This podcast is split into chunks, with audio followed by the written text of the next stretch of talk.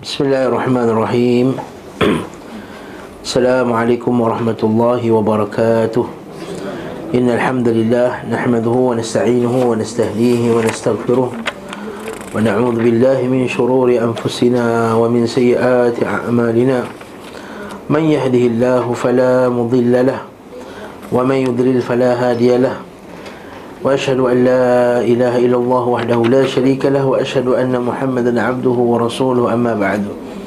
Fa inna aslaqal hadith kitabullah wa khairal hadi hadi Muhammadin sallallahu alaihi wasallam wa sharral umur muhdatsatuha wa kullu muhdatsatin bid'ah wa kullu bid'atin dalalah wa kullu dalalatin fin nar.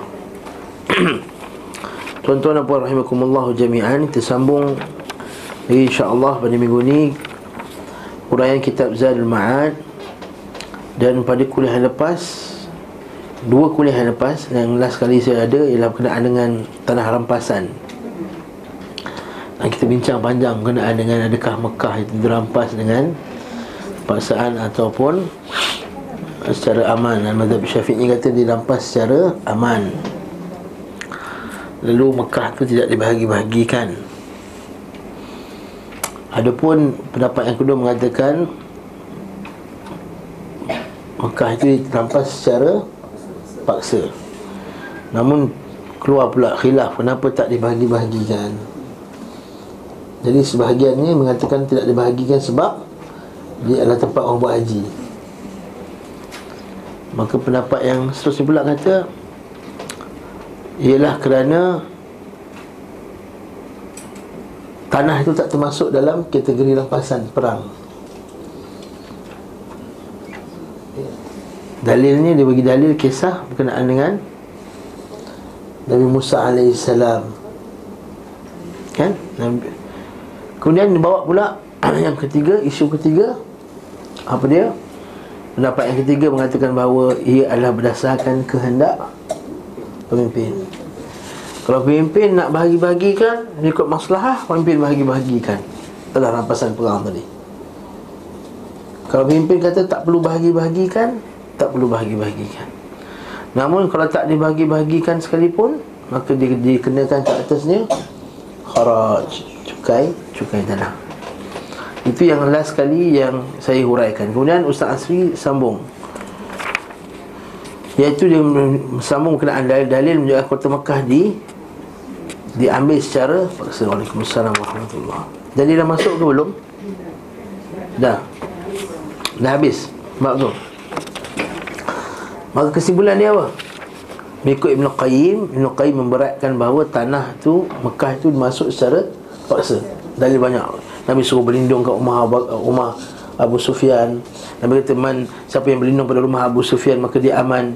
Siapa berlindung pada rumah dalam Masjidil Haram maka dia aman. Maksudnya siapa yang tak berlindung dia tak aman. Bila tak berlindung tak aman, maksudnya dengan kekerasan.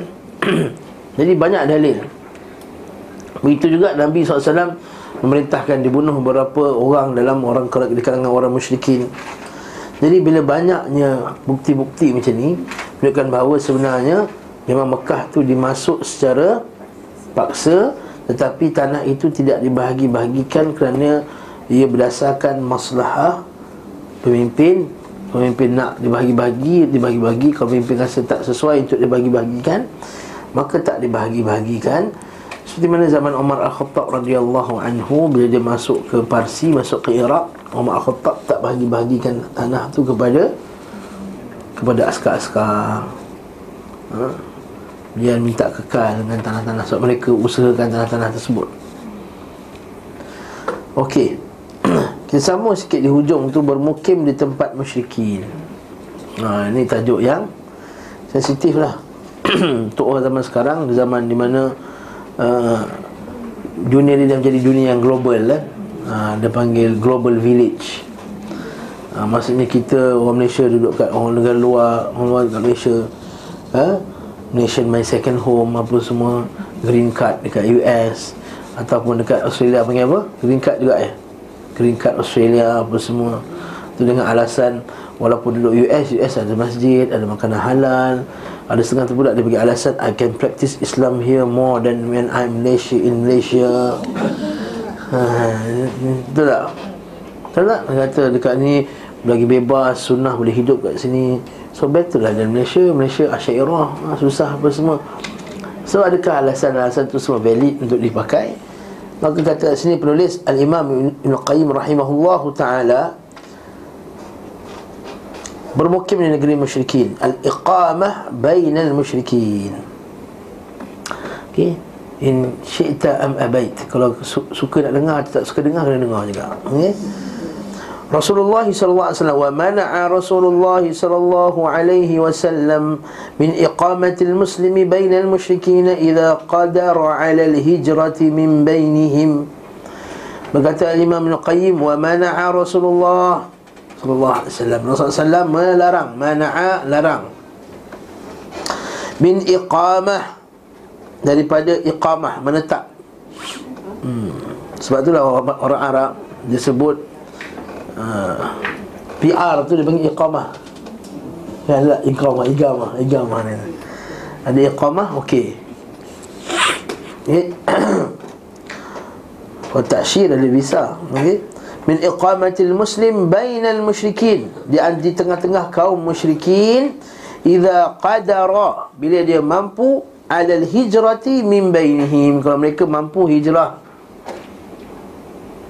Kalau tak mampu hijrah, itu lain cerita. Betul Allah Ta'ala sebut dalam Al-Quran, kan, berkenaan dengan orang yang tak hijrah daripada negara kafir. Dalam surah apa? Surah An-Nisa, kan, idza jaa ahadakum tawafatuhum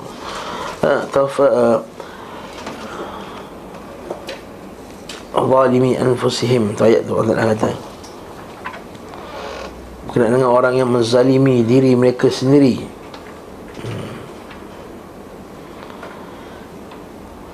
Ayat An-Nisa ayat 97, innal ladzina tawaffahumul malaikatu zalimi anfusihim qalu fima kuntum qalu mustad'afina fil ard qalu alam takun ardullahi wasi'atan fatuhajiru fiha. Surah Al-Nisa ayat 97, Allah Ta'ala menyebut berkenaan dengan orang yang mati dalam keadaan tidak berhijrah. Lalu Allah Ta'ala mencela mereka. Macam ayat tu Allah Ta'ala sebut, innal ladhina tawaffahumul malaikatu zalimi anfusihim qalu fima kuntum قالوا كنا مستضعفين في الأرض قالوا ألم تكن أرض الله واسعة فتهاجروا فيها فأولئك مأواهم جهنم وساءت مصيرا.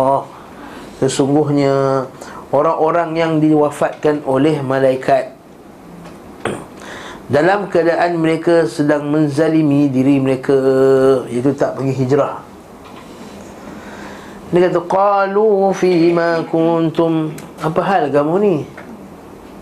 Fima kuntum, apa hal kamu duduk dalam negara kafir lagi? Dia kata, qalu kunna mustad'afina fil ard, kami lemah. Dia bagi alasan lemah. Padahal bukan lemah. Lemah sini bukan maksudnya tak mampu, tak. Lemah sini maksudnya alah, kalau duduk negara Islam tak ada kerja. Itu alasan dia. Tak boleh nak keluar. Nak duduk mana, nak tinggal mana, nak makan apa, macam tu. Semua dia alasan-alasan dia. Qalu kunna mustad'afina fil ard qalu alam takun ardullahi wasi'ah. Lalu mereka berkata, malaikat berkata, bukankah bumi Allah Ta'ala ni luas? Fatuhajiru fiha, lalu kamu berhijrah. Bumi ni luas, nak pergi negara Jordan boleh, Malaysia boleh, Brunei boleh, Indonesia boleh. Kalau tak boleh pergi Saudi, nak pergi Yaman perang, katakanlah. Jordan okey sikit tapi mahal. Lebanon perang. Datang Malaysia, datang Brunei, datang Indonesia. Fatuhajiru fiha, Allahi wasi', fatuhajiru fiha Faulaika ma'wahum jahannam. Orang macam ni tak hijrah ni, ma'wahum jahannam, tempat neraka jahannam, wasa'at masira, dan seburuk-buruk tempat kembali. Kemudian baru Allah Ta'ala bagi pengecualian. Illal mustad'afina minar rijali wan nisa'i wal wildan la yastati'una hilatan wa la yahtaduna sabila. Kecuali al-mustad'afina minar rijal, orang yang betul-betul lemah, wan nisa', di kalangan wanita, wal wildan, dan budak-budak, allazina la yastati'una hilatan, dia tak ada jalan keluar. Duit tak cukup nak hijrah, atau tak ada mahram nak keluar yang boleh menjaga keselamatan dia. Wala yahtaduna sabila, dan tak tahu nak pergi mana. Maka ini yang dikecualikan. Aduh, duit dah banyak, beratus ribu dalam bank, takut lagi ada 200-300 ribu dalam bank, dah kerja kat luar negara, duit banyak. Nanti datang Malaysia nak makan apa, dah ada 400 ribu dalam bank, tak makan apa lagi. Datang insyaAllah Ta'ala buka rezeki dia. Orang Kemboja datang Kemboja, daripada Kemboja dah ada RM1 dalam poket, sekarang jadi kaya, rumah 3 tingkat dah, jual kain. Takkanlah ini datang dalam keadaan banyak ilmunya, seorang yang apa semua. InsyaAllah Allah Ta'ala buka rezeki bagi dia bi'idhnillahi ta'ala, Allah yaftah alaih. Sebab itulah kat sini dia kata zaman murid kitab kita, melainkan bagi mereka yang mampu hijrah. Beliau SAW bersabda, aku berlepas diri, bukannya aku tak suka tau. Aku berlepas, ana bari'um min kulli muslimin yuqimu baina adhhuril musyrikin. Aku berlepas diri daripada orang Islam yang duduk bersama dengan kaum musyrikin. Seorang bertanya, ya Rasulullah, walima, kenapa pula? Iaitu la tarai narahuma, agar api keduanya tidak saling melihat. Apa benda api kedua tidak saling melihat ni? Apa maksud dia? Mari kita tengok nota bawah tu. Hadis sahih daripada Abu Daud, Tirmizi, An-Nasa'i, dan daripada Abu Muawiyah dari Ismail bin Khalid.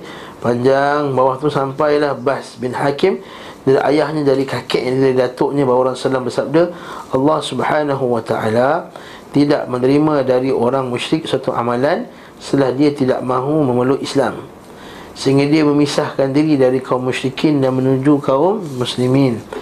Sanadnya hasan. Bawah tu pula, itulah tidak bersekutukan Allah dengan sesuatu pun, menegakkan salat, menunaikan zakat, menasihati orang muslim, dan memisahkan diri daripada orang musyrik. Maksudnya apa? Agar apinya tidak dapat bisa dilihat. Maksudnya kita tak bercampur dengan perbuatan syirik dan amalan-amalan syirik mereka. Dan kalau kita seorang-seorang duduk kat negara kafir, dia buat amalan-amalan syirik, dia buat amalan-amalan, tak kita nak duduk seorang-seorang di corner, di hujung, mesti kata join us kan, kata. Bagi tengok orang kafir, orang Islam negara kafir kan sama-sama sambut sekali dia punya perayaan, kecuali yang betul-betul orang kuat iman, tapi kebanyakannya sama sekali. Yang dekat Malaysia yang ni pun, yang negara Islam ni pun ikut sekali, apatah lagi ke negara kafir, kecuali yang Allah Ta'ala merahmatinya dan menguatkan imannya. Maka itu benda yang sangat sedikit. Sabda beliau sallallahu alaihi wasallam, barang siapa yang berkumpul dengan orang musyrik dan tinggal bersamanya, maka ia seperti dirinya.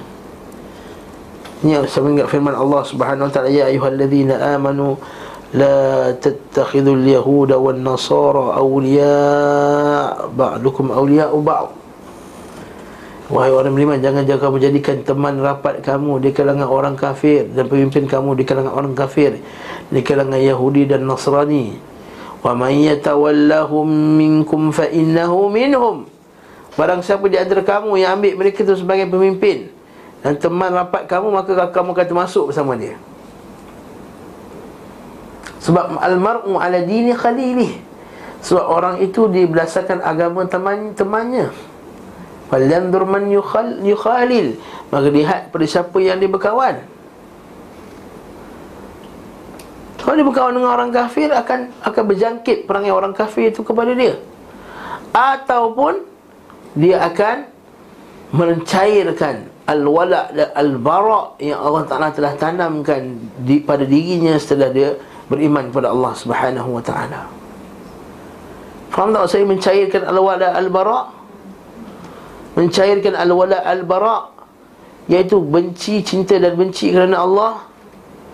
Allah Ta'ala, wallahu la yuhibbul musyrikin. Allah Ta'ala tak cinta orang yang musyrik. Wallahu la yuhibbul zalimin. Allah Ta'ala tak cinta orang yang zalim. Lalu kita mencintai orang yang zalim tersebut. Allah Ta'ala tak suka orang yang musyrikin, tiba-tiba kita cinta orang musyrikin sebab kita dah baik dengan dia. What's wrong, Ustaz? He's a good person. Never talk bad about other people. Cik, biasa cakap orang putih cakap Jangan tengok orang-orang macam ni. Sebab ada tempat saya mengajar, tempat dia kata, Ustaz, tapi kalau ada orang Islam yang panggil dia buruk, yang orang kafir tapi baik, mana kawan siapa? Saya kata jangan kawan dulu, habis cerita.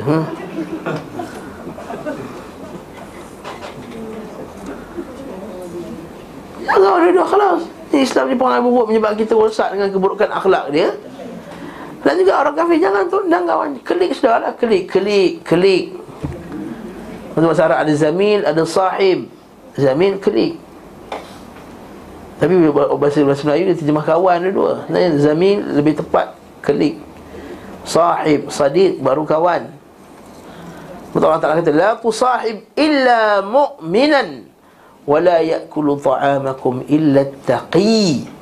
Jangan kamu bermusahabah, berkawan rapat melainkan dengan mukmin, dan jangan kamu makan makanan kamu melainkan orang yang bertakwa aje.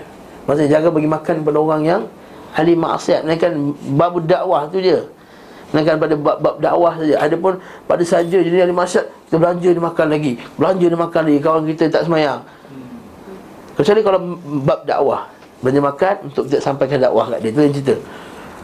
Tapi tambah lagi kekufuran dia, maka jangan bagi dia makan. Wajan juga, la tusahib illa mu'minah. Jangan kamu berkawan dengan orang yang mukmin. Kalau Nabi kata jangan berkawan dengan orang mukmin, maksudnya jangan kawan dengan ahli bid'ah, jangan kawan dengan ahli maksiat, apatah lagi dengan orang kafir. Oh, kalau keluar video ni memang jadi hangat ni, orang potong ni. Bisa kata klik jiran, hormat dia sebagai manusia, sebagai jiran, dia ada hak dia. Dia naik, kita jalan naik kapal terbang. Sebelah kita orang kafir, kita sebelah sini orang Islam, sebelah sini orang kafir. Dua-dua kena hormat sebab dia jiran. Jiran ni bukan jiran rumah je. Dalam Islam Allah Ta'ala dalam Quran, dalam surah An-Nur, wal jaril junubi was-sahibi bil jam. Wal jaril junub, dan jiran yang sebelah, was-sahibi bil jam, dan orang yang sebelah kita, wal sahibi bil jam, jiran kita juga. Yang jalan kat jalan raya, Nabi SAW kata, berikan orang yang turuqat hak-hak orang yang jalanan. Kaful adha, tahan daripada penyakit orang lain. Wal amru bil ma'ruf wan nahyi 'anil munkar wa ghadul basar. Nabi sebut, jaga mata, tak sakiti orang lain, ajak kepada makruf, cegah yang mungkar. Ni hak jalan. Maka orang kafir ada hak tak pada jalan dia? Yes, dia ada hak pada jalannya. Dan tidak halang jalan orang lain. Tak parking ambil dua kali kotak sekaligus. Yang ni tengok Allah mak yang parking ni sudah san taklim ni. Kan fitnah tu. Kan fitnah kepada ahli sunnah, fitnah kepada orang Islam. Naam. Dan juga Nabi SAW sebut, hijrah tidak akan terputus. La tanqati'ul hijrah, al-hijratu hatta tanqati'ul taubah. Hijrah tak akan terputus sehingga terputusnya taubat. Banyak selagi ada taubat, selagi itu ada hijrah. Wala tanqati'ut taubatu hatta tatlu'a asy-syamsu min maghribiha. Dan tidak akan terhentinya taubat selagi mana matahari tidak terbit daripada barat. Maksudnya ini adalah taubat dari segi umum. Adapun taubat dari segi individu, bila waktu tamat dia, malam yugharghir, selagi mana dia tidak nazak. Adapun secara umum sampai matahari terbit daripada barat. Kat sini dalil bahawa hijrah wajib sampai hari kiamat. Adapun hadis yang biasa orang salah faham, la hijrata ba'dal fathi, tidak ada hijrah lepas pembukaan kota Makkah, iaitu tidak perlu lagi orang Makkah pergi ke Madinah. Itu maksudnya, bukannya tidak perlu pada orang-orang Islam yang negara kafir yang lain untuk hijrah.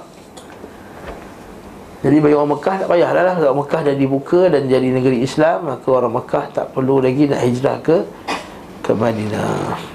Naam.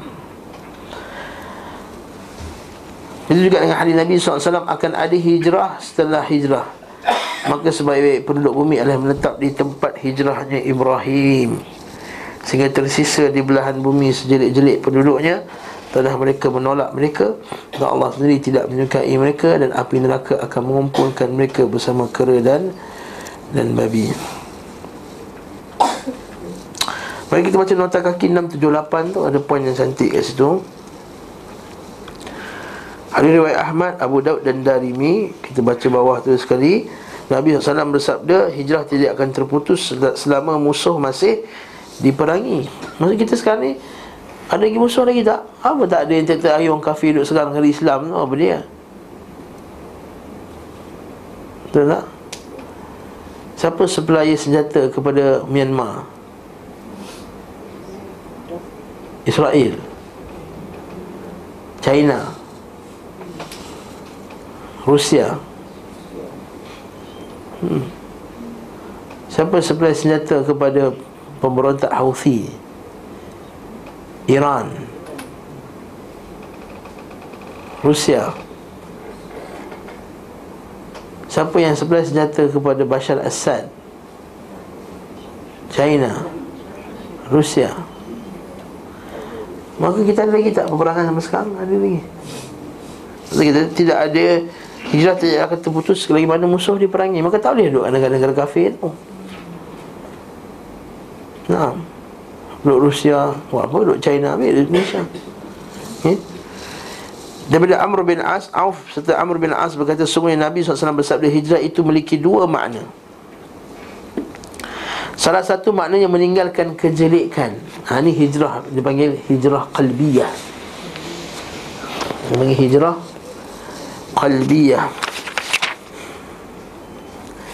Hijrah qalbiyah ni iaitu hijrah yang bersikap meninggalkan keburukan. Sebab Nabi kata, al-muhajiru man hajara ma nahallahu anhu. Kalau orang yang hijrah itu ialah berhijrah daripada perkara yang Allah Ta'ala telah larang daripada dia. Jadi ini hijrah apa? Hijrah qalbi. Maka macam kita kat Malaysia, dah negara Islam lah, tapi kita berhajat pada hijrah lagi tak? Berhajat. Itu hijrah qalbiyah. Dah duduk tak? Tapi dah apa dah negara, dah kampung kita Islam, masjid besar, penuh orang, ada tempat mengaji sunnah lagi, ada restoran Islam, ada makanan Islam, ada tempat sembelihan Muslim, ada daging-daging Islam ni jual. Daging-daging Islam lah, daging-daging sembelihan orang Muslim. Daging Islam kan, buat isu lah ni kan. Maksudnya, okey, itu kita kata barakallahu fikum hijrah qalbiyah. Hijrah meninggalkan kawan-kawan yang buruk. Hijrah, kan, sebelah Taisan Taklim dia ada kawan-kawan circle yang tak apa-apa ngarut ni. Okey, hujung minggu je karaoke, hujung minggu je karaoke. Okey, pocok-pocok. Dah tua-tua, dah sengit pula pocok-pocok lagi. Lepas tu tapi kemudian dia nak tukar kawan. Masa tukar tu kan hijrah tu, nak cari, nak pergi satu. Hijrah kan meninggal satu tempat, pergi satu tempat yang tidak ada ketahui. Dia tu nak tinggal, nak jumpa satu kawan yang belum ngam lagi. Takkan santak dia ni, tengok akak ni boleh buat member ke ni, cakap-dekut je nampak tu kan. Tengok dia tak pandang kiri kanan pun, serius dia baca kitab. Tak apalah, hijrah. Nampak? Tengok dia dah cuk tempat duduk tu. Aku duduk tadi kena marah kat kursi tu. Kan? Tapi tak berhijrah. Macam dulu kan saya cerita kat sini tu kan, yang perempuan yang jadi pengkit tu, kemudian dia hijrah. Dia duduk kat sini, kat sini. Kemudian ada makcik marah dia, apa lah dia duduk sini, sini. Nak takkan tudung lah, ngongek dia marah makcik tu. Ya, dia baru first time. Dia tak kata sebab dia rasa macam dia lelaki. Dia datang macam orang lelaki lah, tapi duduk kat tempat perempuan. Kan? Alhamdulillah sekarang, Masya Allah, hijab lah. Tinggalkan benda yang haram. Dah buka kedai makan, Masya Allah, tinggalkan benda yang kerja haram. Alhamdulillah Rabbil Alamin. Alhamdulillah Rabbil Alamin. Itu maksud dia ditahan lah. Tapi ada juga kawan-kawan datang sekali dengan dia mula-mula, ada yang tak tahan. Tak tahan, pakcik-pakcik ni serius sangat, strict sangat. Laki-laki suruh berjanggut, dia pula muka macam Taliban dan semua, dia tak tahan. Jadi hanyut di tengah-tengah jalan. Semoga Allah Ta'ala bagi hidayah dan kekuatan kepada setiap orang untuk hijrah. Okey. Dan tidaklah hijrah itu terputus selama tabat masih diterima dan masih akan diterima sehingga matahari terbit daripada barat. Apabila matahari terbit daripada barat, tempat terbenam, maka ditutuplah atas setiap hati yang ada padanya, dan manusia dicukupkan dengan amalan yang telah dilalui. Okey. Dengan hadis bahawa Nabi SAW bersabda kepada orang sahabat, beberapa orang sahabatnya, maka mereka berkata kepadanya, jagalah kenderaan kami, lalu masuklah. Ia adalah orang yang paling muda di antara kaum tersebut. Lalu maka dia menunaikan hajat mereka. Kemudian mereka tanya, masuklah. Lalu ia pun masuk. Maka Rasulullah bersabda, apa keperluanmu? Keperluanku ialah ceritakan kepadaku apakah hijrah yang telah terhapus. Maka Nabi SAW kata, keperluanmu lebih baik daripada keperluan mereka. Hijrah tidak terputus selama musuh masih diperangi. Maksudnya kena hijrah daripada negara musuh, tak duduk negara musuh.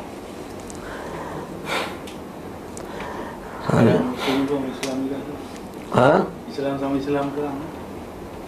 Islam sama Islam perang dipanggil qatlul fitnah, peperangan fitnah, bukan peperangan jihad.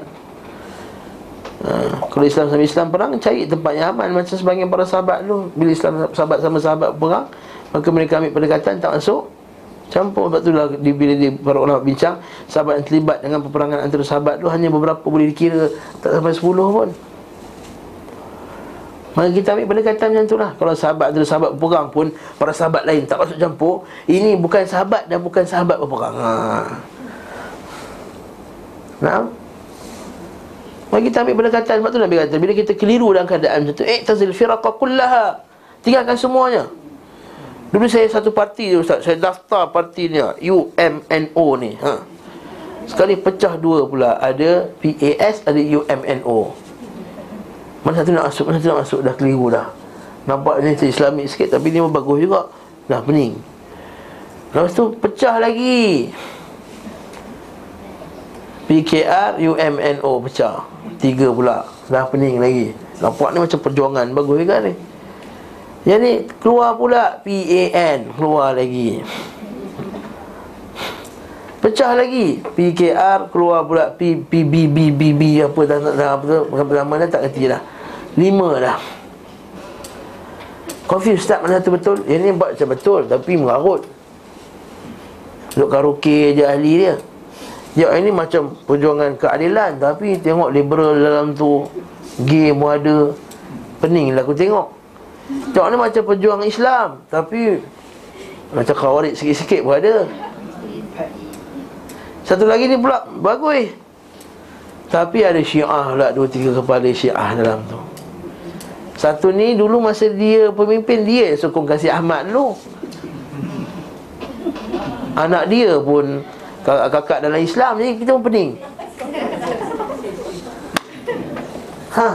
Nampak macam mana? Ya, Nabi kata dalam hadis sahih, bila tak ada i'tazil firaqa kullaha, tak payah masuk mana-mana. Mengaji je, kelas mengaji, sebarkan, mengaji, sebarkan, mengaji, sebarkan.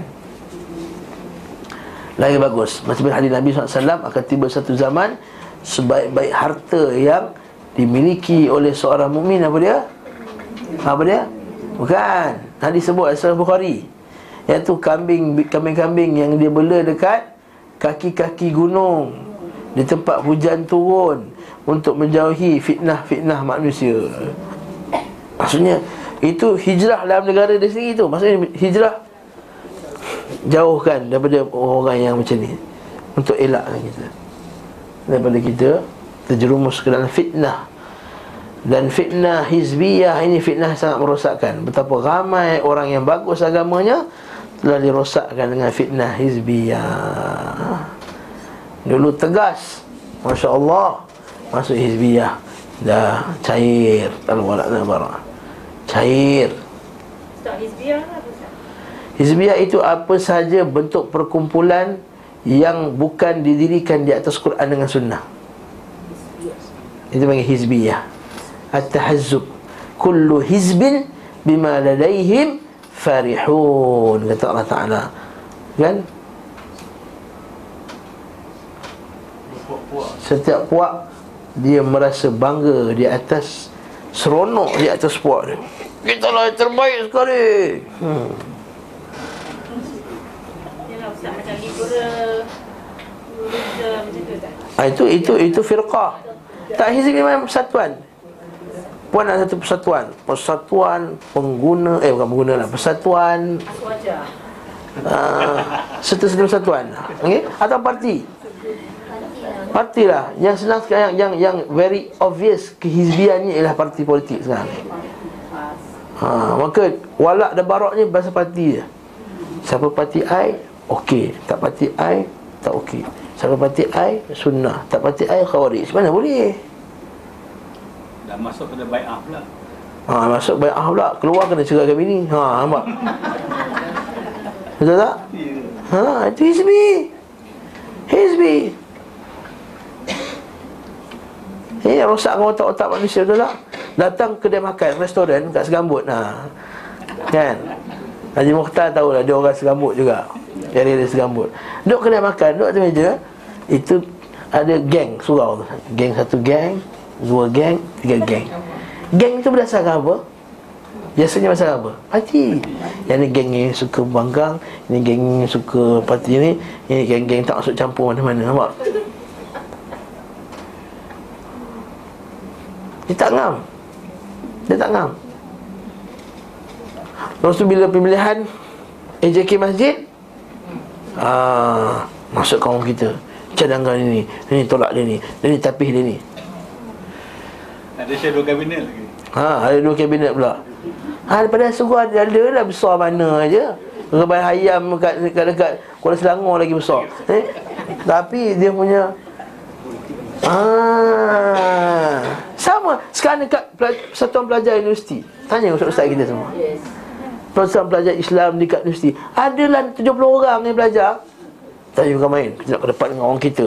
Ini orang kita, dia bukan orang kita. Syahadah. I'tazil firaqah kullah.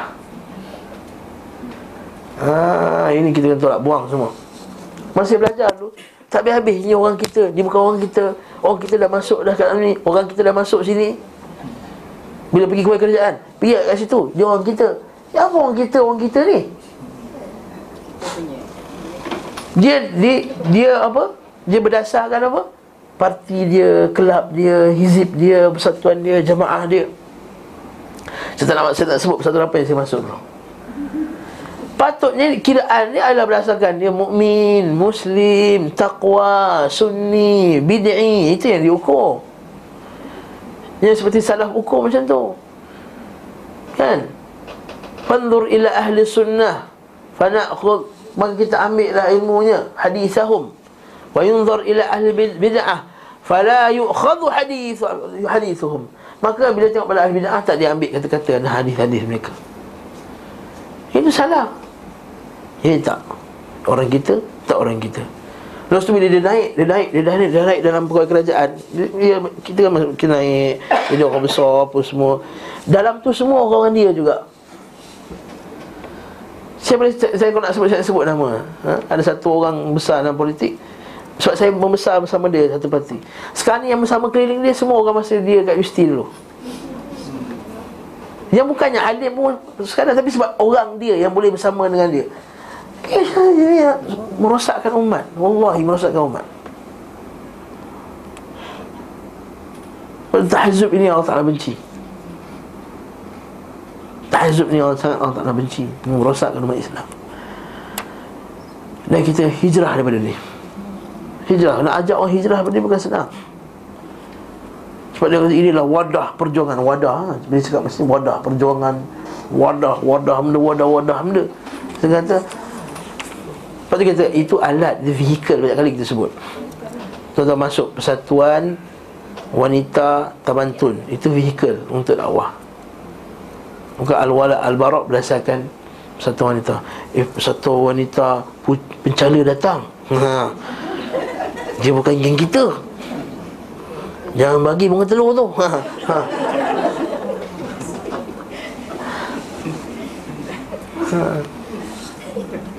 Ya? Allahul musta'an. Kita cukuplah dah bebel lah ni. Okey. Seterusnya pula, fasal petunjuk Nabi sallallahu alaihi wasallam. Ini cantik. Memberi perlindungan, perdamaian, muamalah pada delegasi orang kafir. Maksudnya diplomat-diplomat kafir ni. Kan? Atau diplomat yang menentang Islam, negara Islam contohnya. Diplomat Israel datang nak ziarah Malaysia contohnya.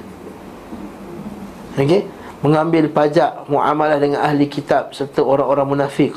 Tajuk sangat penting ni. Sebab setiap hari kita jumpa benda-benda macam ni. Perlindungan terhadap orang kafir hingga dia mendengar kalamullah. Iaitu orang kafir lari dari negara dia, nak minta perlindungan, dia dihalau oleh negara kafir contohnya. Ataupun dia jadi suaka politik. Betul tak? Macam Zakir Naik contohnya. Tapi dia orang Islam, ini orang kafir yang datang contohnya. Dia diburu dalam negara dia, lalu mengembalikannya ke tempatnya aman, memenuhi perjanjian dengannya. Dan beliau SAW bebas dari khianat, dia melanggar perjanjian. Sebab kita akan jumpa nanti sampai ada orang tu nak bersumpah atas nama Allah untuk lindungi. Nabi marah, jangan sumpah atas nama Allah. Sumpah atas nama sendiri cukup. Sumpah je cukup. Jangan sumpah nama Allah, sebab takut nanti kalau kau tak dapat sempurnakan janjimu itu, nanti orang akan menganggap bahawa Allah Ta'ala khianat janji. Bukan kau yang khianat janji. Cantik betul Islam ni. Mari kita baca. Telah sahih bahawa beliau SAW bersabda, dhimmatul muslimin wahidah. Dhimmah ini maksudnya perlindungan lah, boleh lah. Di bawah perlindungan muslimin itu satu. Yas'a biha adnahum, maksudnya orang yang paling rendah. Yas'a biha, kita berusaha dengannya untuk beri perlindungan itu, walaupun pada orang yang paling rendah sekali. Di sini terjemahkan orang paling rendah darjat yang di antara mereka bisa melakukannya. Maksudnya macam ni. Maksudnya adalah kita ni berusaha untuk memberi perlindungan kepada orang Islam walaupun pada orang yang paling rendah martabatnya. Bukan kita bagi perlindungan hanya pada VIP saja, bukan. Okey, dan begitu juga sebaliknya. Iaitu kalau orang yang dizalimi itu ialah orang yang besar, maka dia wajib dihukum dan memberi perlindungan kepada orang yang rendah. Okey, cantik. Faman akhfara musliman fa alaihi la'natullahi wal malaikah. Barang siapa yang melanggar perjanjian, iaitu dengan untuk menumpahkan darah seorang muslim, orang muslim, fa alaihi la'natullahi wal malaikati wan nasi ajma'in, maka atas laknat Allah, laknat malaikat dan laknat seluruh manusia. Ini janji orang Islam. Maksudnya kita buat perjanjian dengan negara muslim, dengan Malaysia, dengan Indonesia contohnya, dua negara Islam, untuk melindungi antara satu sama lain. Bila musuh datang, kita sama-sama lawan. Bila orang kafir datang yang nak merosakkan negara, kita sama-sama pertahankan. Kemudian dia khianat. Kita nak Indonesia punya minyak contohnya, atau sebaliknya, Indonesia nak kita punya kepulauan, lalu dia khianat, maka kata laknat Allah, laknat malaikat, laknat semua manusia. Itu maksud dia. Itu perlindungan darah sini ya, perjanjian untuk melindungi. Okey. Sebab kemudian la yaqbalullahu minhu yaumal qiyamati sarfan wala adlan, dan hari kiamat Allah Taala takkan bagi dia apa bentuk pertolongan pun, sarf wala adl, tanpa ada pembelaan sikit pun. Naam. Sorry. Faham hadis ni? Jelas. Beliau SAW bersabda lagi, waqala al-muslimuna tatakafa'u dima'uhum. Orang Islam itu darahnya tatakafa', maksudnya di cover antara satu sama lain. Kat sini dia kata darah muslimin itu nilainya sama. Okey, betul agak tu. Nama dengan kufu kan, al-kafa'ah, tatakafa' dima'uhum, maksudnya sama. Wahum yadun ala man siwahum. Ha ni, benda ni penting jaga ni. Mereka merupakan satu tangan menghadapi selain mereka. Ha, ini yang tak ada dalam hizbi, betul tak? Hizbi ya, asalkan boleh geng dengan siapa untuk kalahkan lawan dia. Tak usah cakap parti apa, sama aje. Sebab tu yang si kafir tu ada bersama dengan ini, dan si kafir pun ada bersama dengan mereka. Konon-konon nak tolong, rupa dua-dua ni satu geng untuk hancurkan dua-dua. Betul tak? Takkan Islam tak nampak lagi. Nah, bila ada benda berketikan orang Islam, sama suara mereka. Bila nak naikkan RUU, sama kafir ni, kafir sana dengan kafir sini, dua-dua kami tak setuju.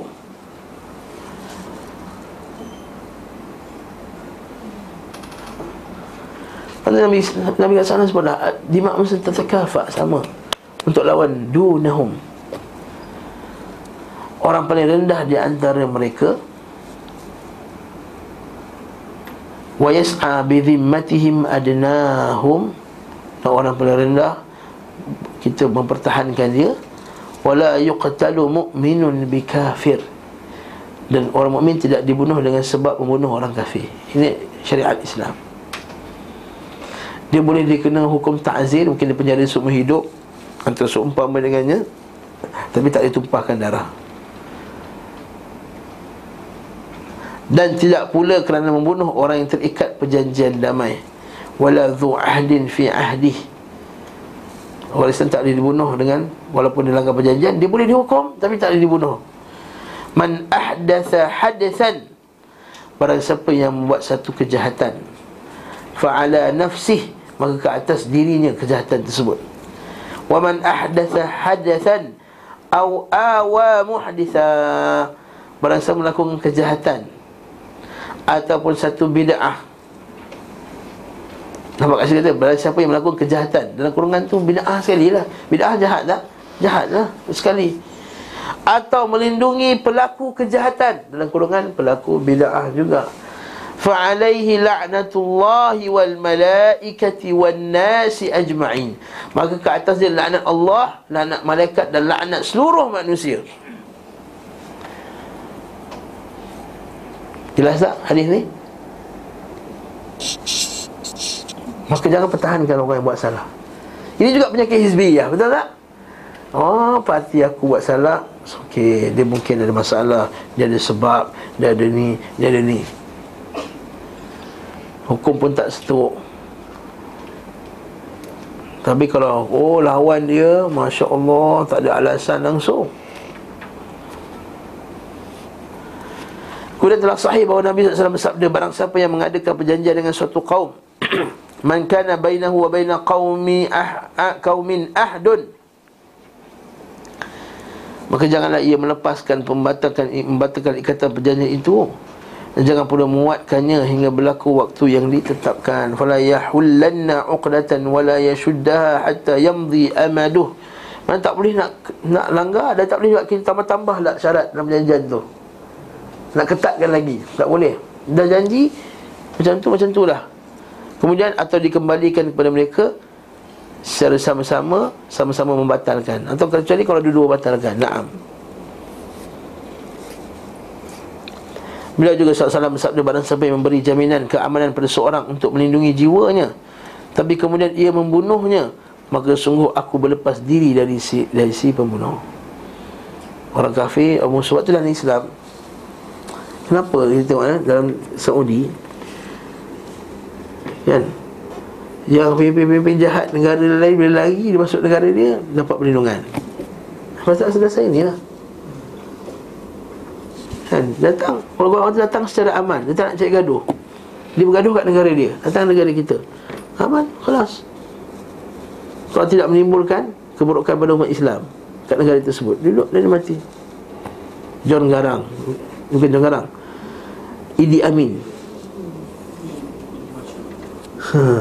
Idi Amin kan zalim kan, tapi dia mati kat Jeddah. Dia mati ke? Mati dah. So yang sekarang ni ramai di apa tu diterima oleh Qatar sampai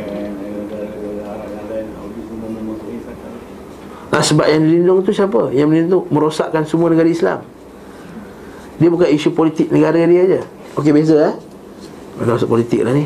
Okey. Apa lagi dia masuk? Ini Amin, ni isu dalam negara dia, dia bergaduh bersama dengan puak-puak parti dia apa semua. Adapun yang dilindungi oleh Qatar ialah semua perosak-perosak negara Islam yang lain. Seperti pemimpin Houthi yang bunuh orang Islam, yang bunuh serang Saudi. Seperti pemimpin-pemimpin jamaah tertentu yang sentiasa apa dia menghasut rakyat-rakyat setiap negara untuk menentang pemimpin dia.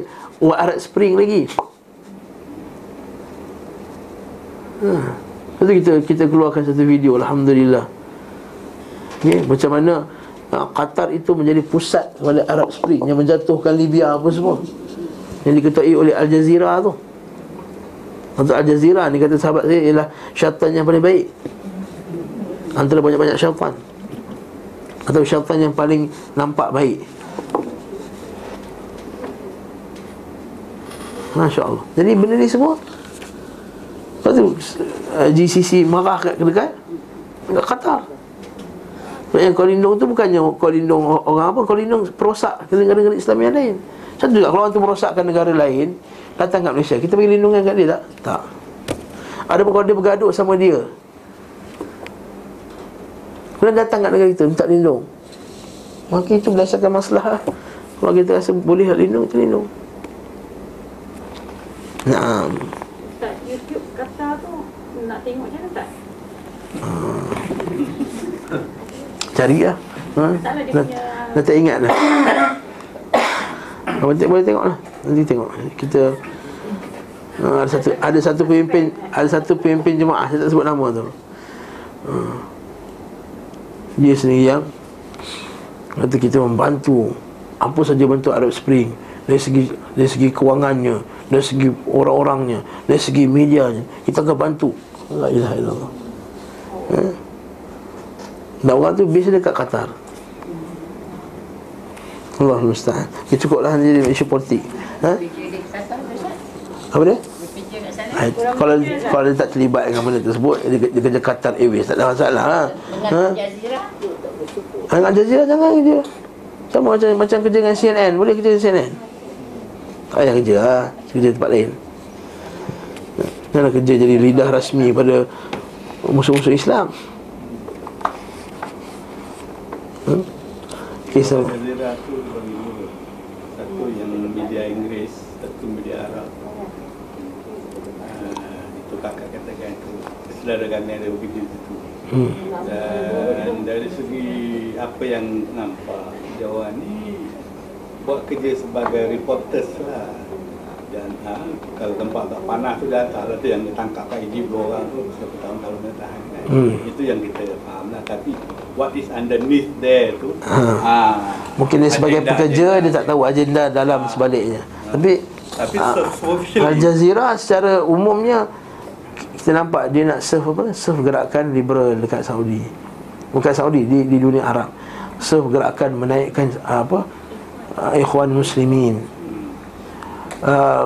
Menjadi media rasmi, menjadi media utama untuk gerakan-gerakan Arab Spring dan seumpama dengannya. Memanglah di media kita report, tapi media juga ada etiket, ada akidah dia. Kalau dia ada akidah seorang Muslim, dia tak akan menggunakan media. Allah Ta'ala kata dan sesungguhnya innal ladzina yuhibbuna an ta'isha an tashi'an fahishatan fil ladzina amanu. Sungguh orang yang suka menyebarkan fahishah, menyebarkan berita-berita yang menyebabkan orang jadi susah hati dalam keluarga. Waktu kita baru di daurah dekat dengan Syekh Ali Hanafi, Nabi SAW, ada benda Nabi, hatta Abu Bakar As-Siddiq pun Nabi tak Nabi tak sokong sebab takut nanti menyebabkan umat Islam rasa tak sedar hati. Bila ada orang lelaki mimpi. Orang lelaki mimpi ada satu awan yang gelap atau satu lindungan daripada panas. Lindungan tu ada macam satu sambungan tali ke apa ke. Maka tali tu Nabi SAW naik. Itu Abu Bakar, sahabat-sahabat lain naik. Tapi ada sahabat sangkut tengah jalan, terputus. Lalu terputus tu Abu Bakar, dia kata biar aku tafsirkan mimpi tu. Terputus kata Uthman bin Affan yang mati dan dibunuh. Dah habis tafsir mimpi tu, Abu Bakar si tanya dia, "Ya Rasulullah, aku ni manusia biasa, aku mungkin tafsir betul dan mungkin aku tafsir salah. Jadi tolong ya Rasulullah, tafsiran aku ni betul ke salah?" Nabi tak bagi jawapan pun. Nabi diam. Nabi tak bagi jawapan. Siapa Nabi tak bagi jawapan? Sebab semasa tu Abu Bakar hidup lagi, Umar hidup lagi, Uthman hidup lagi. Kalau kata benarlah mimpi tadi, dia tafsirkan Uthman akan dibunuh, terputus orang akan terang kabut, orang akan panik. Umar pun dibunuh. Tapi jangan menimbulkan berita yang menyedihkan dulu di kalangan umat Islam. Nampak tak? Ini sikap para sahabat radhiyallahu ta'ala anhum. Kita tahu ada benda-benda yang tak boleh sebar, Jangan sebar. Sebab tu ini penyakit media pula. Penyakit media, apa yang boleh what can sell, orang putih kata. Itu yang dia akan sebarkan. Ada tak orang sebar sok khabar hari ni dia sentak dia menceritakan kisah Zadul Ma'ad, ada tak? Mana ada. Daurah Syekh Ali Halabi berada di sekian-sekian, ulama besar, ada tak cerita? Kau tak ada ahli politik tak cerita punya. Lainlah kalau PM menghadiri daurah, yes, akan keluar surat khabar. Ataupun ulama besar menziarahi menteri. Kau kata buat daurah kita bersunnah anak murid Syekh Albani, keluar surat khabar tak? So itu memang itu dia punya nature of surat khabar sekarang. Saya bukan kutuk semua, minta maaf siapa yang kerja surat khabar sekalian. Tapi itu nature dia sekarang ni.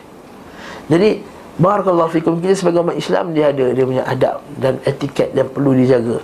Mungkin setuju tak setuju dengan saya tu lainlah, tapi inilah apa yang saya sampaikan. Wallahu ta'ala bissawab. Sebab dari segi itu ya, di dunia ni semua Al Jazeera lah satu-satunya yang timbul di negara Islam. Yang lain semua tu dah kafir je. Jadi kalau mati yang Islam ni, habislah semua cerita semua tanda-tanda kafir. Adakah bila ada satu ni Islam, tapi Islam tu buat benda yang tak betul, kita pertahankan dia juga? Jadi apa yang kita boleh buat secara politik ialah we buy over that one, the whole Arab country buy over that Al Jazeera. Itu easy to say. Well, dia senang nak buat. It's a way to... Kalaulah semudah itu menguasai media, nasaya kita orang Islam dah lama dah kuasai media lah. Sebab Al Jazeera pun mempunyai masalah kewangan juga. Sama macam Saudi, orang masuk politik kan. Hatta dalam Saudi sendiri, ulama Salafi pun tak ada, bukan semua TV Saudi yang Islami. Yang Islami. Ada TV Saudi yang liberal. Ada surat khabar Saudi yang liberal. Saudi Time apa surat khabar orang putih semua yang menyokong agenda liberal. Jadi barakallahu fikum, ini ujian kita sebagai umat Islam. Jadi kita buat yang sebaik je lah. Tapi wallahu a'lam bissawab. Saya tak pasti nak beli ke tak beli, itu kena tanya orang yang lebih pakar dalam politik. Tapi kita bincang dari segi umumnya. Media tak sepatutnya cerita. Sebab tu kita tengok kadang-kadang media ni cerita pada depan. Hari ni dua orang budak dirogol, ni ditangkap berzina dalam kereta. Itu cerita depan. Untuk apa? Untuk jual. Allah musta'an. Itu pergi haji setiap tahun. Allah musta'an. Okay? Buatlah satu buku surat agama, satu buku suratnya Untuk tabril, to justify. Kita ni bukan sekular sangat, ada juga agama satu muka surat. Tak, maksud kita tak setuju. Barakallahu fikum. Minta maaf lah siapa yang kerja bidang ni. Sama juga macam syarikat tu. Kita nak menggalakkan orang membaca Quran. Padahal sama dia galakkan juga orang tengok majalah-majalah perempuan tak betul. Minta maaf saya sebut bila kita kata ini bid'ah, bacaannya ni, oh kita nak galakkan orang baca Quran, paling sama dia bagi racun kat orang. Tak, ni tak bantu. Ini tidak membantu. Barakallahu fikum. Okey, Allahul musta'an. Ini tajuk lain lagi ya, insya-Allah. La haula wala quwwata illa billah. Barang siapa yang beri jaminan keamanan pada seorang untuk melindungi jiwanya tapi kemudian dia membunuhnya, maka sungguh aku berlepas diri dari si pembunuh. Dalam lafaz lain, diberikan baginya panji khianat. Nanti akhirat kelak setiap orang akan ada panji-panji masing-masing. Panji bersama Rasulullah sallallahu alaihi wasallam, panji bersama ni. Sebab itulah kita ahli bid'ah dia bawa panji bila pergi kubur tu. Geng-geng Habib ni. Pergi kubur Nabi Hud semua bawa bendera masing-masing. Sebab nanti akhirat akan bersama dengan bendera-bendera. Bukan bendera itu mat. Bukan bendera itu. Tentu saya tak boleh buat satu bendera apa semua satu bendera. Batu salam satu bendera, al-Khadim satu bendera, bukan macam tu. Yang itu siapa yang taat Rasulullah SAW, ikut Nabi, dia akan bersama buah bendera Nabi tahta liwa'in Nabi SAW. Ini perhimpunan besar-besaran di India ni, orang Islam ni, apa benda dia? Itu tabligh ya? Dia tak tahu. Memang tabligh di India, Pakistan, Bangladesh, memang mereka sangat kuat pergerakan tabligh ni. Jadi mereka akan ada buat ijtimak senawi, ijtimak tahunan. Satu dia ajaklah ada ahli politik, biasalah orang Malaysia pun ada politik, ahli politik Malaysia pergi. Dan bila satu orang boleh sabuk bersama-sama, tengok ada orang 2, 3, 4 juta kat depan, jadi seronoklah ahli politik datang kan. Tapi sebenarnya so ma'ruf, tabligh ma'ruf. Akidah dia akidah sufi, akidah Chistiyah dan Naqsyabandiyah. Dan akidah dia bab sifat Maturidiyah dan Asy'ariyah. Dan sebagai mereka memang sangat menzahirkan kebencian dia kepada ahli sunnah dan salaf. Sebab tu kalau yang mengaji kat Dioban, dia ada satu subjek firqah-firqah yang menyimpang. Salah satunya Al-Wahabiyah dia kata. Subjek As-Salafiyah Al-Wahabiyah. Jadi wa na'udzubillahi min zalik. Dan dakwah kepada tauhid ialah bukan dakwah utama dia. Sebab tu kita panggil orang tabligh ni datang. Mana yang dah tabligh 10 tahun cerita berkenaan dengan tauhid la ilaha illallah, nafi wal isbat? Tak tahu. Tak tahu, sah. Mungkin ada individu-individu di kalangan mereka yang bagus, itu tak nafi. Tapi dia sebagai satu whole gerakan, dia adalah gerakan yang menyalahi sunnah Nabi sallallahu alaihi wasallam. Ustaz Hakim Abdad pernah cakap kat sini, dia pendepan Ustaz Taklim ni, lambang Ustaz Taklim keluar dalam video tu. Dia kata tabligh adalah gerakan sufi terbesar. Dan insya-Allah Syekh Salim Eid Hilali akan datang bulan Disember ni. Dia akan buat satu kuliah khas berkenaan 3 gerakan yang utama yang sebar kat dunia sekarang, Hizbut Tahrir, Ikhwanul Muslimin dan tabligh. Jadi nanti insya-Allah kita akan buat satu ceramah khas berkenaan dengan tabligh dan akidah-akidah dia. Kita akan buat walaupun kita tahulah benda ni akan menyebabkan orang tak suka kita. Tapi wala yakhafuna lawmata la'im. لا تزال طائفة من أمتي ظاهرين على الحق لا يضرهم من خذلهم ولا من خالفهم حتى يأتي أمر الله. Kena ada sentiasa di kalangan umat ini yang cakap benda yang betul, ظاهرين على الحق لا يضرهم, tidak akan memberi mudarat kepada mereka orang yang menyalahi mereka atau orang yang nak mengalahkan mereka, hatta ya'ti amru Allah, sebahari kiamat. Dan kita akan cakap dengan bimil ifami, dengan sepenuh mulut kita tanpa kita rasa takut sikit pun. Iaitu kita minta masyarakat kita jauhkan diri daripada gerakan tabligh. Walaupun padanya ada kebaikan, yes, ada baik. Setiap gerakan ada kebaikan. Ada baiknya, dia kuat dakwah, akhlak dia baik. Tapi kita dari segi keseluruhannya, dari segi akidahnya, kita galakkan.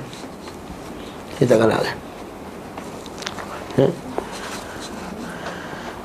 Allahul musta'an. Sambung penjelasan berkenaan keadaan orang-orang kafir terhadap Nabi SAW. Ketika Nabi SAW datang ke Madinah, keadaan orang-orang kafir terhadap beliau sallallahu alaihi wasallam menjadi tiga kelompok. Pertama, kelompok yang Nabi sallallahu alaihi wasallam mengadakan perjanjian dan perdamaian dengan mereka untuk tidak memeranginya, tidak melawannya, tidak memberikan loyalitas kepada musuh-musuhnya. Ini siapa? Yahudi.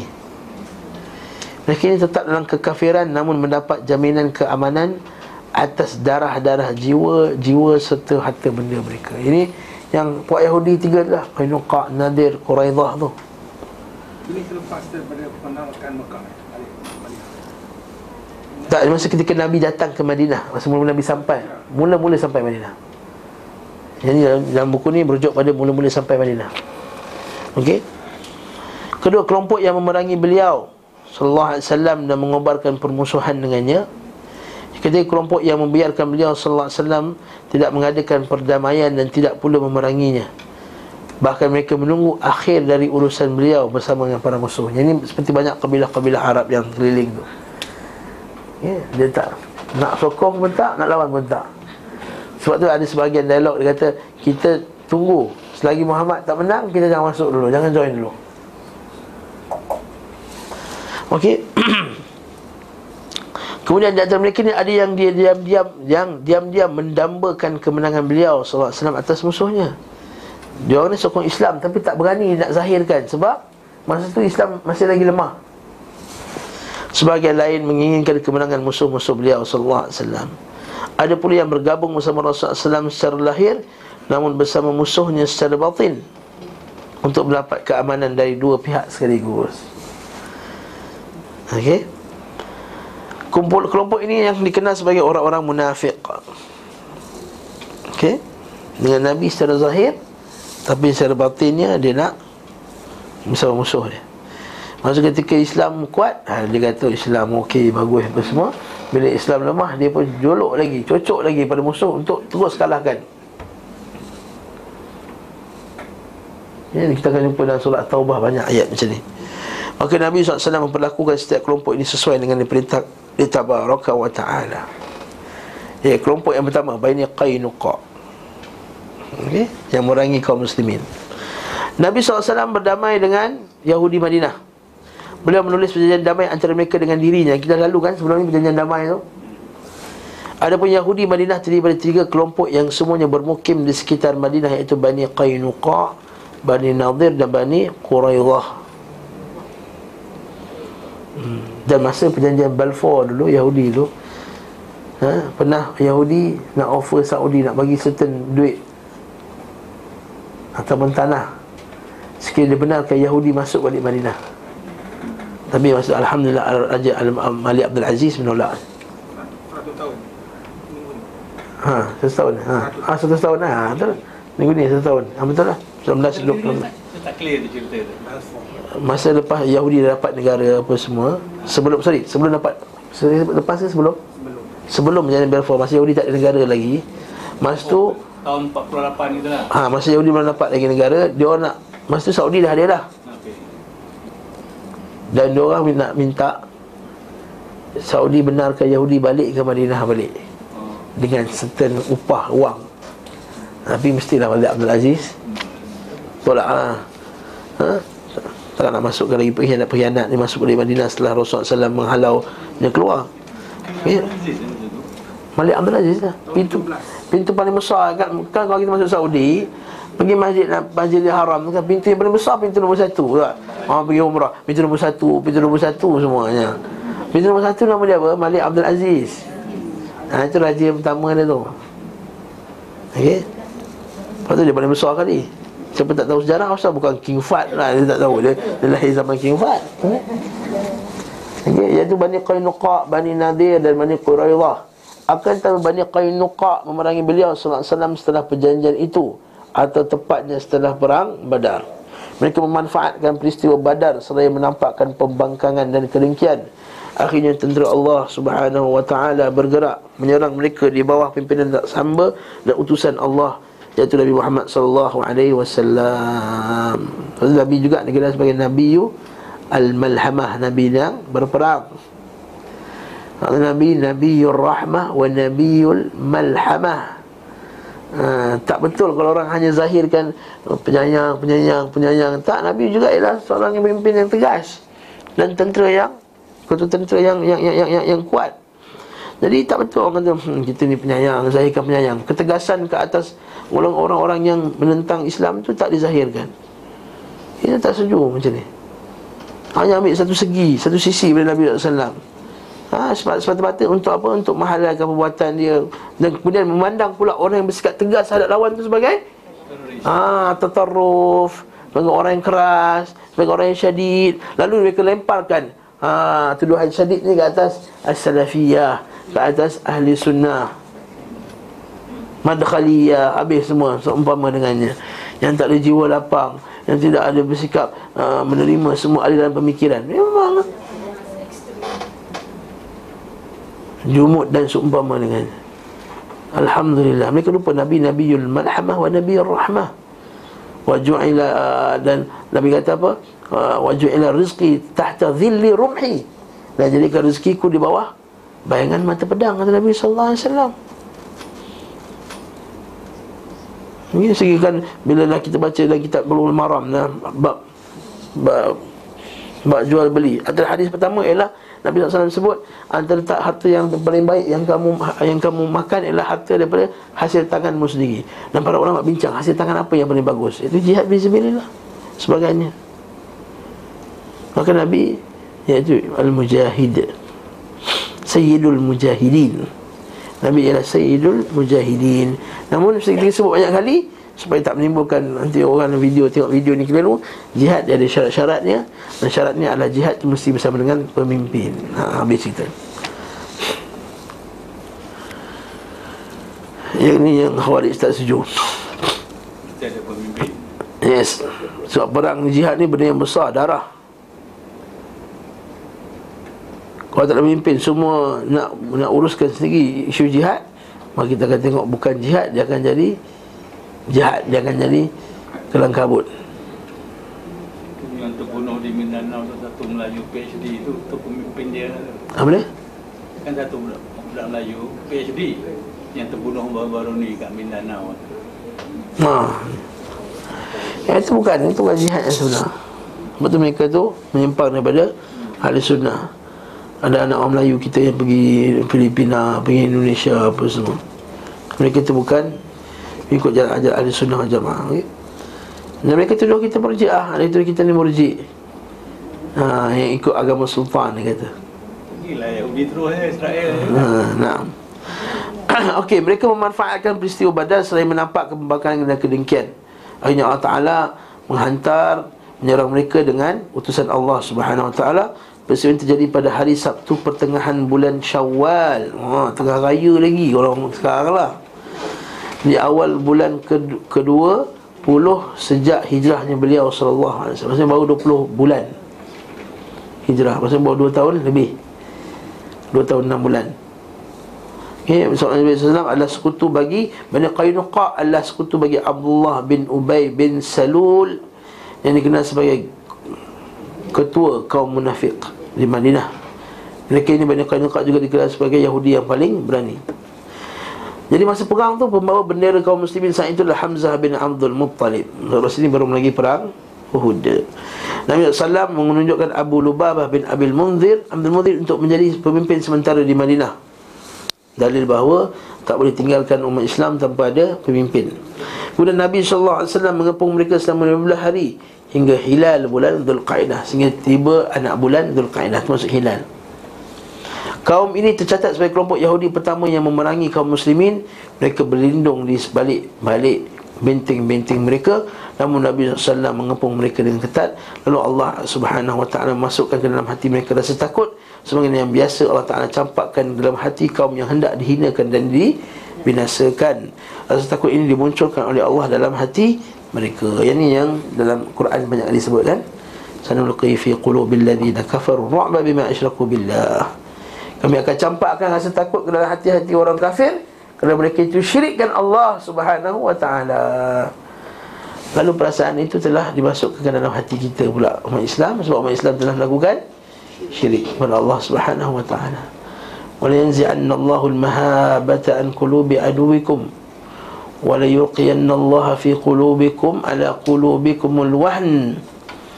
Rasulullah kata, Allah aku akan campakkan, Allah Ta'ala akan tarik rasa hebat terhadap kamu daripada hati-hati musuh kamu. Maksudnya orang kafir dah tak rasa hebat dengan orang Islam. Siapa rasa tak hebat? Sebab dia dah tinggalkan agama. Itu senangnya. Wajuilati dhillatu wassighar ala man khalafa amri. Jadikan kehinaan dan kerendahan bagi orang yang meninggalkan suruhanku, kata Nabi SAW. Macam mana nak rasa hebat? Soft pun tak betul. Kan Nabi kata, latusawwunna sufufakum aw latahtalifanna qulubukum. Luruskan saf, rapatkan saf, atau hati kamu berpecah belah. Okay? Jadi macam nak samakan saf di luar dengan hizbi-hizbi ini, sedangkan dalam salat tu pun tak nak rapatkan saf. Dengan segeli, kaki tu bertemu kaki kau sebelah. Segeli tengok kaki dia banyak pecah. Kaki Afrika ke, kaki Bangladesh ke, kaki apa, masa haji tu kan. Itu yang kita rapat, dia tarik. Kita rapat, dia tarik. Kita rapat, dia tarik. Allah musta'an. Mereka pun tak rasa gerun. Sekarang ni dengan Arab Saudi ke, sebab kat situ kita tahu Islam memang masih ada. Dia kegerunan ni berdasarkan kesungguhan kita pegang Quran dan Sunnah. Sebab tu kalau kita orang yang multazim, jaga agamanya, bila jalan tengah-tengah mereka, mereka takut tak? Saya takut. Tapi kalau kita macam lepa juga, tak takut lah. Lepas kita lemah, na'udzubillah min zalik. Naam. Sama juga kita nak pocok-pocok, kita nak pocok-pocok, dia nak ngengik-ngengik, kita nak ngengik-ngengik juga. Dia nak karaoke, kita nak karaoke, dia salah lelaki perempuan, kita nak salah lelaki perempuan. Dia nak sama dengan dia. Sebab dia nak kita sama. Walan tardha ankal yahud walan nasara hatta tattabi'a millatahum. Nah, riwayat lain kan, mereka tidak akan redha sehingga kamu ikut mereka dalam agama mereka. Nah, lepas tu mereka masukkan semua perkara yang boleh mencairkan al-walad dan bara. Lepas tu mereka pernah minta Saudi buang subjek al-walad dan al-bara. Lepas tu lah pusat teroris antarabangsa, dia kata punca paling besar jihad adalah akidah al-walad dan al-bara. Dan benda yang sama juga dicanangkan oleh konon-kononnya pakar teroris di Malaysia.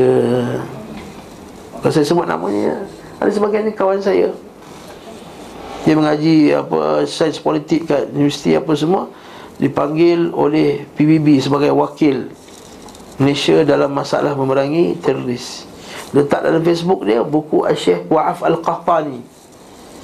Syekh Wahab Qahtani yang tertulis buku Husnul Muslim tu, dia ada satu buku tajuk Al-Walad dan Al-Bara, mengikut Al-Quran dan Sunnah. Buku tu okey, tapi dia letak dalam website dia, bagi saya Al-Walad Al-Bara inilah buku ni antara punca orang jadi teroris. La haula wala quwwata illa billah. Patut antara benda yang Amerika nak, pertama sekali Bush minta Saudi buang subjek Al-Walad Al-Bara daripada silibus sekolah dan universiti.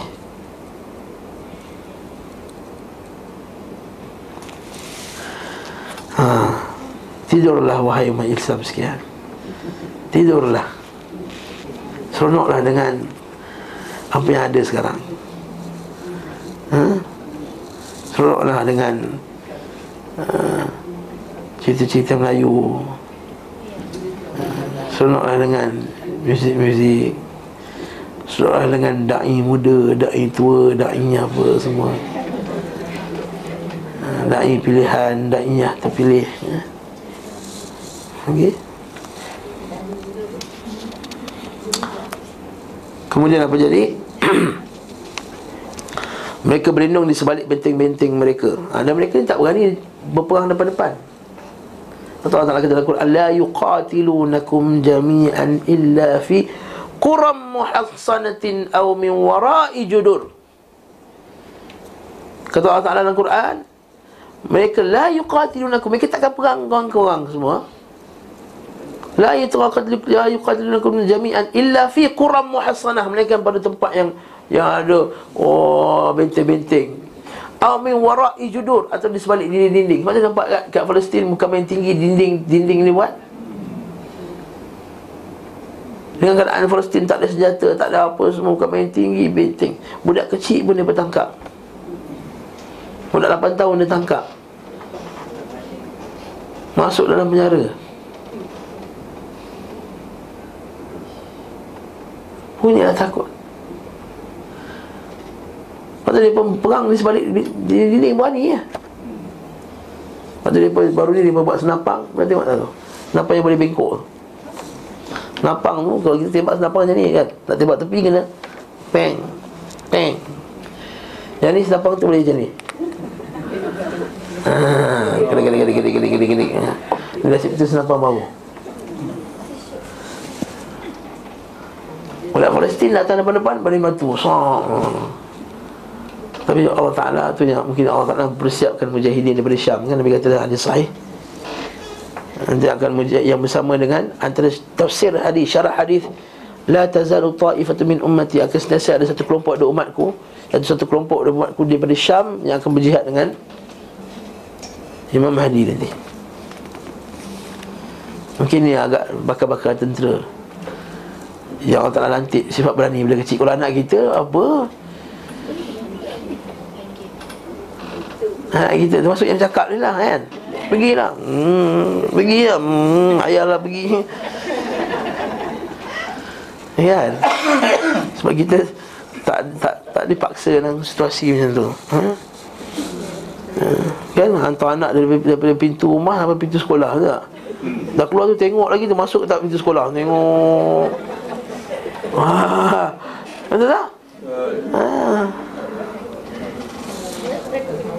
Yang ni budak Palestin pergi, tak tahu tengah-tengah tu askar Yahudi halang, entah. Tapi relax, dia berjalan, betul tak? So Allah Ta'ala jadikan dia mujahid ya. Allahu Akbar, Allahu Akbar. Jadi apa jadi? Rasa takut itu dimunculkan oleh Allah dalam hati mereka. Akhirnya mereka tunduk kepada keputusan Rasulullah SAW dengan jiwa, harta, isteri-isteri dan anak-anak mereka. Maka Nabi SAW perintahkan agar mereka dideretkan. Saat itu Abdullah bin Ubay bin Salul bernegosiasi dengan Rasulullah SAW. Dia negosiasi pula supaya dilepaskan, supaya sekarang selain memelas agar beliau SAW berkenan menghibahkan kepada mereka kepadanya. Namun Nabi SAW pun enggan mengabulkan permohonan yang biarkan perihal mereka baginya. Saya merintahkan agar mereka keluar dari Madinah, tidak hidup berdampingan dengan negeri itu. Mereka keluar ke negeri wilayah di wilayah Syam. Orang Yahudi tak ada negeri masa ni. Setelah dia duduk aman dekat Yahudi tak ada tempat yang mereka duduk aman. Mereka dihalau. Dah ada perjanjian damai dengan orang Islam, dia khianat, dia kena halau lagi. Okey, tidak berapa lama mereka menetap di sana, telah banyak daripada mereka yang meninggal dunia. Konon mereka bekerja sebagai tukang-tukang sepuh dan pedagang. Jumlah mereka sekitar 600 prajurit. Pemukiman mereka berada di pinggiran kota Madinah.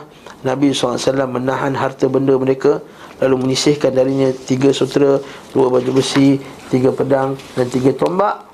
Nabi SAW juga membahagi rampasan mereka kepada 5 bahagian, yang kita bincang sebelum ni kan.